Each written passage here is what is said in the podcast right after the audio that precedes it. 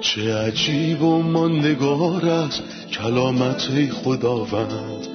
ابدی و جاودان است تمامی کلامت. همچون نهری خروشانه بر قلب تشنه کلام تو برترین است تسلی قلب من. نوری بر پاهای من چراغ راه های من. کلام تو شفا بخشد درد و رنج و زخم من. نپویی این کلام ساکن شد در قلب من. تغییرم به آزادم ساد شبان نیکوی من. چه عجیب و من نگار است کلامت خدا رد ابدی و جاودان است تمامی کلامت. سلام به شما همراهان و شنوندگان عزیز. به شما که از هر جای دنیا آماده شنیدن قسمتی تازه از برنامه مطالعه روزانه ما با عنوان تمام کتاب هستید. در این برنامه ما تمام کتب کتاب مقدس رو از پیدایش تا مکاشفه مطالعه می کنیم در مطالعه کتاب های عهد جدید به انچیل یوحنا فصل 17 رسیدیم و امروز از آیه ده ادامه میدیم. در آغاز برنامه خوش آمد میگم به مهمونمون خادم خداوند که در استودیو با ما هستند سلام و خوش اومدیم برادر یوسف. سلام به شما خواهر سنم عزیز و همینطور سلام می‌کنم به شنونده های خوبمون. خدا برکتتون بده. از آیه ده فصل هفده برنامه امروز رو شروع می‌کنیم. خداوند پرجلال ما عیسی مسیح میگه آنچه من دارم از آن توست و آنچه تو داری از آن من است و جلال من به وسیله آنها آشکار شده است. من دیگر در این جهان نمیمانم ولی آنها هنوز در جهان هستند و من نزد تو می آیم ای پدر مقدس با قدرت نام خود کسانی را که به من داده ای حفظ فرما تا آنها یکی باشند همان طوری که ما یکی هستیم. در مدتی که با آنان بودم با قدرت نام تو کسانی را که به من بخشیدی حفظ کردم و هیچ یک از آنان هلاک نشد جز آن کسی که مستحق هلاکت بود. تا آنچه کتاب مقدس می‌گوید تحقق یابد. ولی اکنون نزد تو می آیم و قبل از اینکه جهان را ترک کنم این سخنان را می گویم تا شادی مرا در خود به حد کمال داشته باشند. من کلام تو را به آنان رسانیده ام اما چون آنها مانند من به این جهان تعلق ندارند جهان از آنان نفرت دارد.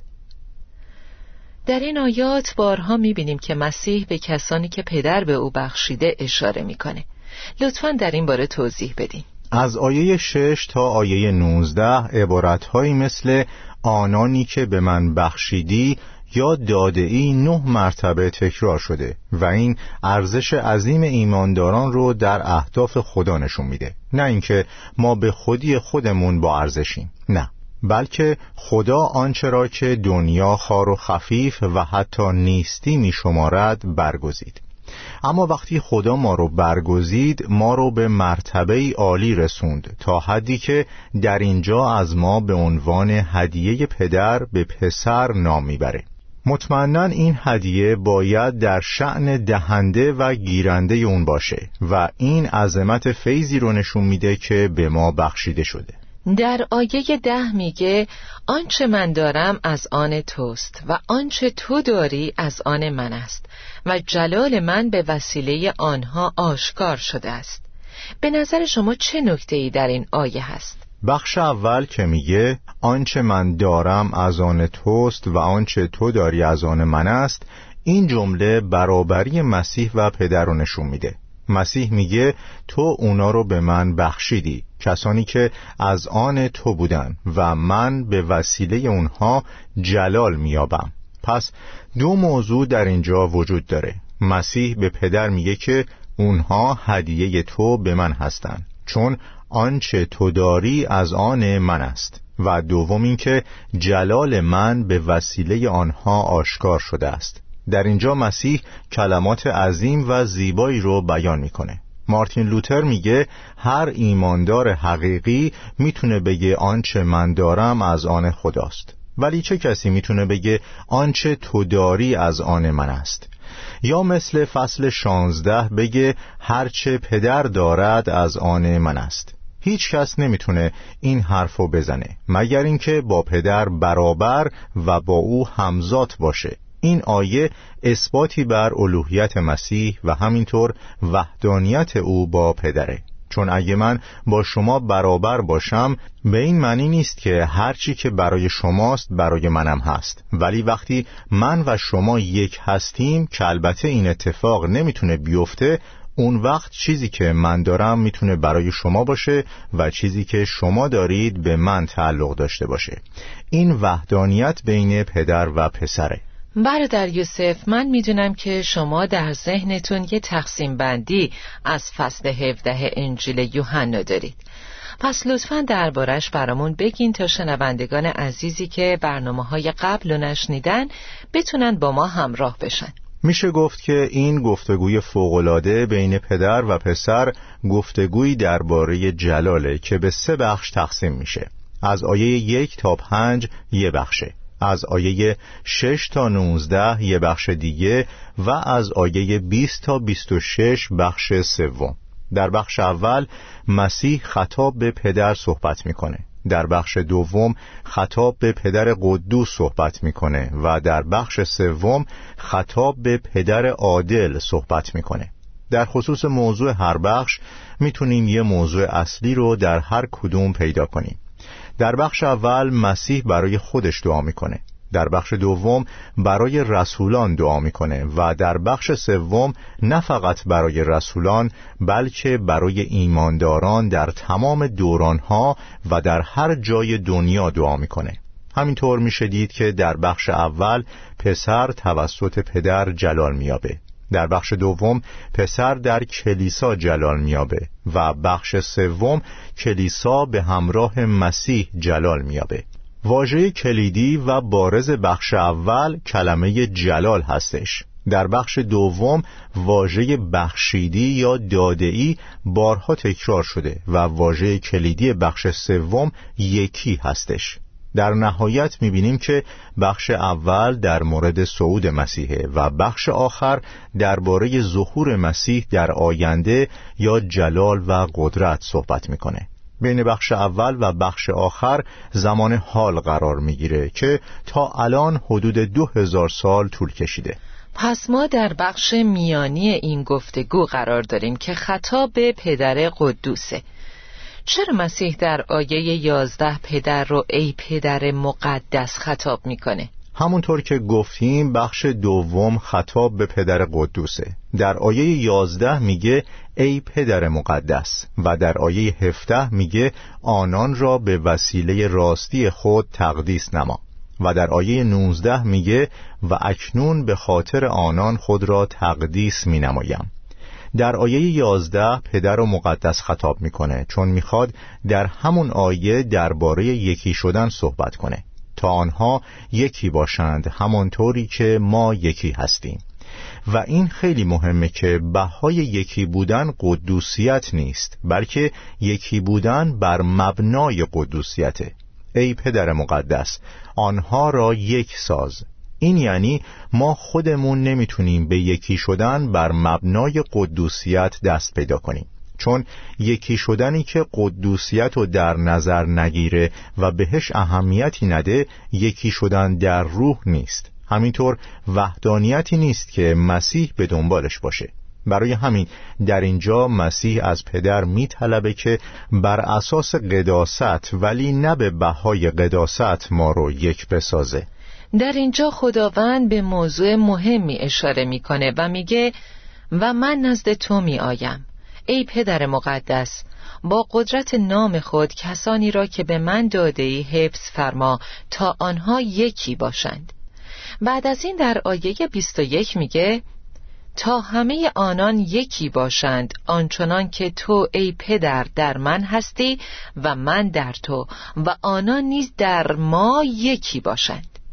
و در آیه 22 میگه آن جلالی را که تو به من داده ای به آنان داده ام تا آنها یکی باشند مسیح سه مرتبه به یکی بودن و اتحاد اشاره کرده آیا هر بار در مورد یک نوع یکی بودن و اتحاد خاص صحبت می‌کنه؟ اولین یکی بودن که در آیه یازده اومده به اتحاد رسولان اشاره داره. چون همونطور که یاد گرفتیم در بخش میانی مسیح برای رسولان دعا می‌کنه در حالی که در آیه 20 دایره رو گسترده تر می‌کنه. فقط برای اینها دعا نمی کنم بلکه برای کسانی هم که به وسیله پیام و شهادت آنان به من ایمان خواهند آورد. پس همه ایمانداران به وسیله این دعا در پدر و پسر یکی میشن. یعنی رسولان و تمام کسانی که بعد از اونا ایمان آوردن. ممکنه اختلاف نظرهایی سر تفسیر بعضی آیات وجود داشته باشه. ولی وقتی صحبت درباره پدر و پسر میشه هرگز اختلاف نظری وجود نداره. تا همه آنها یکی باشند در ما. از اونجایی که این دو اتحاد بر روی زمین هستند ممکنه نواقصی به وجود بیاد. درسته که رسولان در شروع خدمت و شهادت دادن بودند و همگی یک قلب و یک روح داشتند. ولی با این حال به خاطر بودن بر روی زمین نمیشه گفت که در این موضوع به کمال رسیدند و امروز در خصوص ایمانداران هم میشه گفت که ما به کمال نرسیدیم چون هنوز در جهان هستیم. ولی وقتی به سومین نوع یکی بودن برسیم که از آیه 22 دربارش صحبت می‌کنه آن جلالی را که تو به من داده ای به آنان دادم تا آنها یکی باشند آنچنان که ما یکی هستیم. و در ادامه میگه تا آنها به طور کامل یکی باشند. این تصویر نهایی و کامله. زمانی ما به این تصویر کامل می‌رسیم که در جهان نخواهیم بود. چون تا زمانی که روی زمین هستیم نقص و ضعف در ما نمایان میشه. ولی وقتی به جلال برسیم به کمال هم می‌رسیم که در آینده در انتظار ماست. زمانی که خداوند پرجلال ما عیسی مسیح میگه در مدتی که با آنان بودم با قدرت نام تو کسانی را که به من بخشیدی حفظ کردم. و هیچ یک از آنان هلاک نشد جز آن کسی که مستحق هلاکت بود تا آنچه کتاب مقدس می‌گوید تحقق یابد مطمئنا در اینجا منظور مسیح یهوداست اما عبارت مستحق هلاکت یا پسر هلاکت در ترجمه های دیگه به چه معناست؟ این عبارت چندین بار در کلام خدا استفاده شده. مثلا در مورد فریسیان میگه شما دریا و خشکی را طی می کنید تا کسی را پیدا کنید که دین شما را بپذیرد و وقتی که موفق شدید او را دو برابر بدتر از خودتان سزاوار جهنم می سازید در اینجا از عبارت سزاوار جهنم به این منظور استفاده کرده. بنابراین پسر هلاکت و مستحق هلاکت کسیه که سرنوشتش در پایان هلاکته و به دو نفر در کتاب مقدس با این عنوان اشاره شده.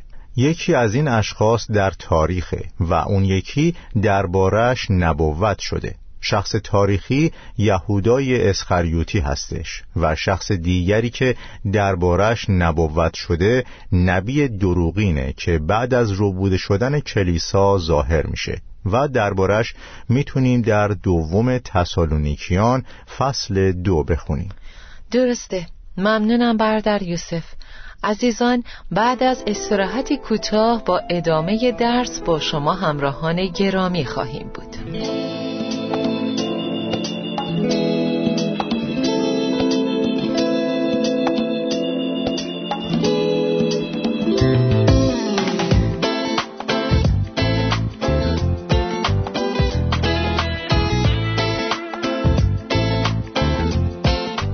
در یوسف در آیه دوازده میگه با قدرت نام تو کسانی را که به من بخشیدی حفظ کردم. لطفا درباره این آیه برامون توضیح بدین. آیات یازده و دوازده موضوع مشترکی دارن. قبل از جواب دادن به سوال شما می‌خواستم بگم که فعل حفظ کردن چهار مرتبه در این بخش استفاده شده. جالبه که دو بار در رابطه با پدر و دو بار در رابطه با پسر مطرح شده. آیه یازده میگه ای پدر مقدس آنها را حفظ فرما. و آیه دوازده میگه در مدتی که با آنان بودم آنها را حفظ کردم. پس یه بار پدر این کارو می‌کنه و یه بار پسر.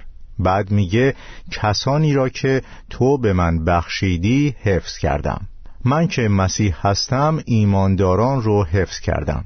در آیه پانزده میگه به درگاه تو دعا می‌کنم. نه برای اینکه آنان را از جهان ببری بلکه تا آنان را از قدرت شرارت و شیطان محافظت فرمایی.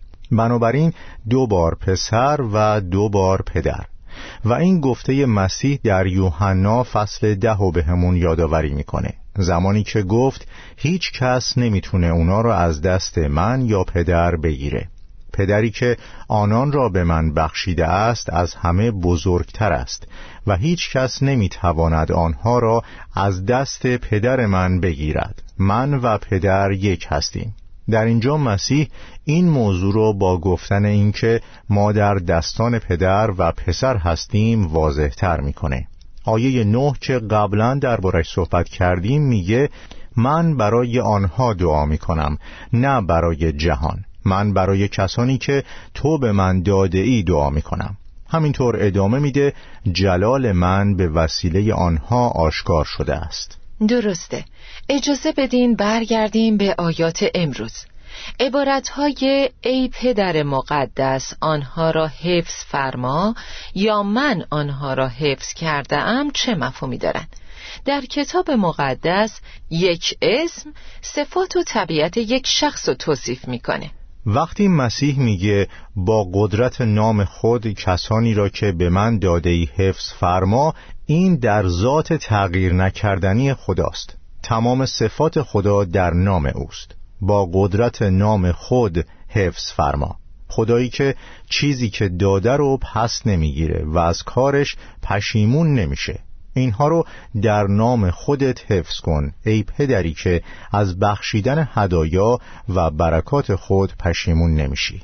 در آیه یازده میگه من دیگر در این جهان نمیمانم ولی آنها هنوز در جهان هستند و من نزد تو می آیم نامه افسوسیان هم درباره جایگاه ما در آسمان بهمون تعلیم میده. وقتی مسیح را از مرگ زنده گردانید و در دست راست خود در جایهای آسمانی قرار داد. پس جایگاه ما هم در آسمانه. در اینجا مسیح درباره وضعیت ما صحبت می‌کنه.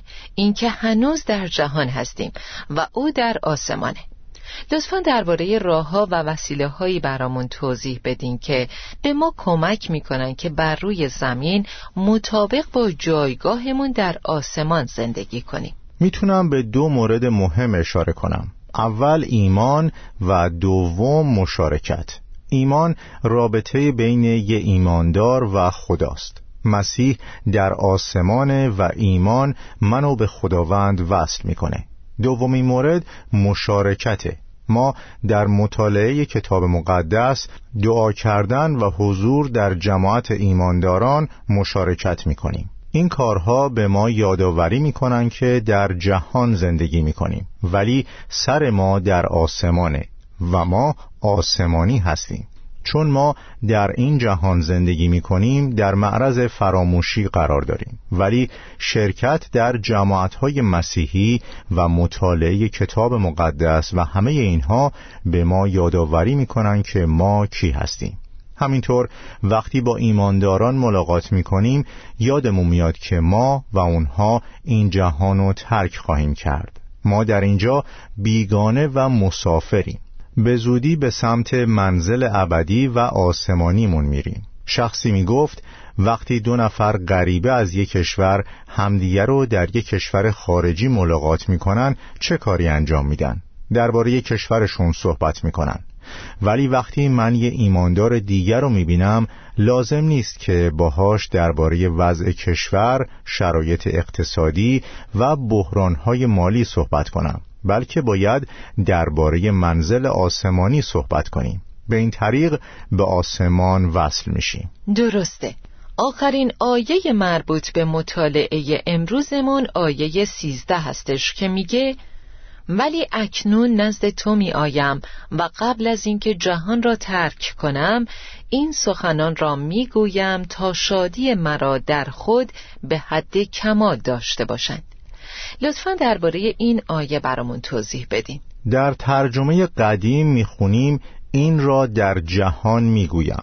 ما در جهانی که دشمن ماست زندگی می‌کنیم. ولی مسیح این چیزها رو در جهان گفت تا ایمانداران خوشی خداوند رو به کمال داشته باشند آیات زیادی در کلام خدا درباره شادی کامل صحبت می کنند. برای مثال آیه‌ای که در فصل پانزده انجیل یوحنا اومده میگه این چیزها را به شما گفتم تا شادی من در شما باشد و شادی شما کامل گردد. در نامه اول یوحنا میگه این را می نویسم تا شادی شما کامل گردد. و در اینجا یه بار دیگه میگه این سخنان را می‌گویم تا شادی مرا در خود به حد کمال داشته باشند. این یعنی ایمانداران با اینکه جهان باهاشون خصومت داره و در شرایط سختی قرار می‌گیرن ولی در این دنیا با شادی کامل مسیح زندگی می‌کنن. آمین. بسیار عالی. ممنونم برادر یوسف. می‌خوام که درس امروز رو با شنوندگانمون مرور کنیم. در آیه یازده وقتی خداوند میگه با قدرت نام خود کسانی را که به من داده ای حفظ فرما تا آنها یکی باشند همانطوری که ما یکی هستیم موضوع یکی شدن در اینجا به چه معناست؟ ما گفتیم که در انجیل یوحنا درباره سه نوع یکی شدن نوشته یکی شدن آیه یازده به اتحاد بین رسولان اشاره داره. یکی شدن آیه بیست به اتحاد بین تمامی ایمانداران بر روی زمین اشاره داره. ولی در آیه 22 یه اتحاد کامله که در زمان بازگشت مسیح شکل می‌گیره و تصویر نهایی اتحاد و یکی شدنه. در آیه دوازده میگه در مدتی که با آنان بودم با قدرت نام تو کسانی را که به من بخشیدی حفظ کردم و هیچ یک از آنان هلاک نشد جز آن کسی که مستحق هلاکت بود تا آنچه کتاب مقدس می‌گوید تحقق یابد. یهودای اسخریوتی مستحق هلاکت بود. و این عبارت نشون میده که طبیعت یهودا و سرنوشت اون جهنمه. بسیار خوب خیلی ممنونم برادر یوسف. خدا برکتتون بده. همینطور به شما خواهر سنم. ممنونم. رحمتهای خدا را می سرایم دهانم حقیقت او را اعلام می کند او ترسهای مرا برداشته است و شادی ابدی به من بخشیده است. پادشاهان زمین در برابر او تعظیم خواهند کرد و با احترام تسلیم او خواهند شد. چه کسی غیر از او بر مرگ چیره شده است؟ عیسی منجی بشریت دستان او تواناست. دست راست او قدرتمند است. نام او خداوند فیض است. کسی که به من آزادی بخشیده. رحمتهای خدا را می سرایم. دهانم حقیقت او را اعلام می کند. او ترسهای مرا برداشته است و شادی ابدی به من بخشیده است. چه کسی در آسمان با او برابری می کند؟ چه کسی بر روی زمین همانند اوست؟ او تاج جلال و عظمت بر سر دارد. پسر ازلی در آغوش پدر. رحمتهای خدا را می سرایم. دهانم حقیقت او را اعلام می کند. او ترسهای مرا برداشته است و شادی ابدی به من بخشیده است. شنوندگان عزیز سهم ایمانداران اینه که مرکز افکار پدر و پسر باشند. پسر در حالی که با پدر صحبت می‌کنه به فکر زندگی ایمانداران در این جهانه. چیزی که بیشتر از هر چیزی به من و شما اطمینان خاطر میده اینه که ما با قدرت نام پدر محافظت میشیم. وقتی صحبت از نام پدر میشه یعنی تمامی صفات اونو در بر می‌گیره. ذات خدا با تمام صفات او ما رو محافظت می‌کنه و برای خیریت ماست. برای همین نباید از چیزهایی که در دنیا ترس و وحشت به وجود میارن بترسیم. ذات او از ما مراقبت می‌کنه و مسیح الان در جلال با ماست. او در حضور خدا برای ما شفاعت می‌کنه تا کلام خدا به انجام برسه که میگه من به آنها حیات جاودان میبخشم و آنها هرگز هلاک نخواهند شد. عزیزان تا برنامه بعد و درسی تازه خدا همراه شما باشه. چه عجیب و ماندگار است کلامت خداوند. ابدی و جاودان است تمامی کلامت. همچون نهری خروشان است بر قلب تشنه کلام تو برترین است تسلی قلب من. نوری بر پاهای من چراغ راه های من. کلام تو شفا بخشد درد و رنج و زخم من. نپوری این کلام ساکن شد در قلب من. تغییرم به آزادم ساد شبان نیکوی من. چه عجیب و ماندگار است کلامت خداوند ابدی و جاودان است تمامی کلامت